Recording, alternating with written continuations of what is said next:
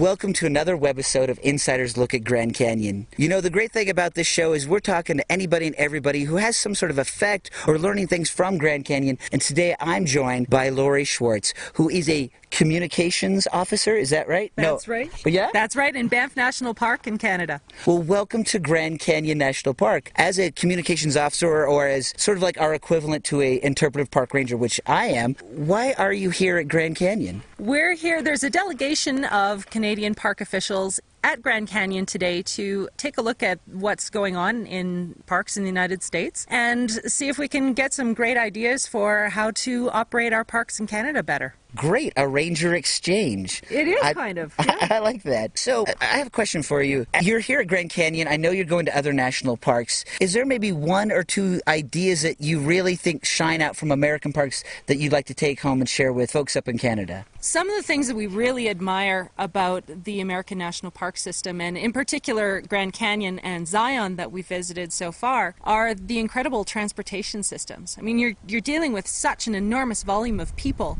and we have a bit of a parallel of that in Banff National Park and throughout the mountain parks and in some sites in the east as well. Because not only do we take care of our national park system, we're also looking after 168 national historic sites across the country. So we have an enormous amount of visitation to deal with within our own system. So what we really admire is the way that it's so easy for people to arrive at a park here, pay one user fee at the gate, and then there's an incredible shuttle system. For example, in Zion, I know that's it's kind of held up as an example across the system of, of the American National Park Service. And we were thrilled with the service. It, it runs regularly. There's educational elements on that bus, and it's very convenient. It gets you to all the places that you really want to go to. And same thing here in Grand Canyon. You know, this incredible linkage of the three bus loops that can get you to pretty much anywhere that you want to go. So you don't have to worry about where your car is going to be parked.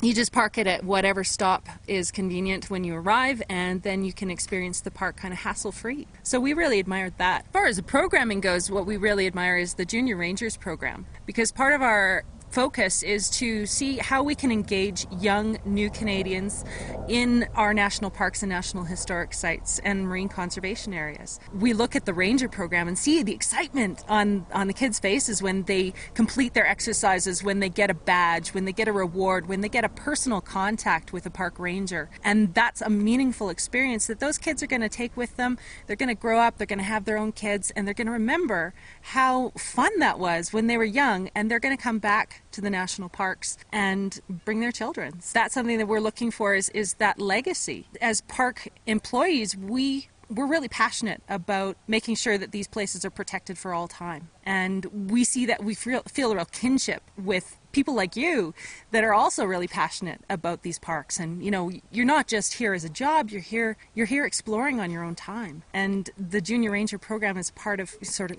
imparting that knowledge to the next generation and making sure that people care about these places are stewards of these places forever Well, I'm glad you're getting a lot of stuff from the parks here in the States and especially from Grand Canyon. But you know, as a Ranger Exchange, it goes both ways. You know, is there one or maybe two things from Canadian parks that you would love to share with us folks about uh, how you guys run things that we could learn from? Well, my personal area of expertise is I run the Mountain World Heritage Interpretive Theatre in Banff, and I was very excited to discover that there's an artist in residence program here at Grand Canyon.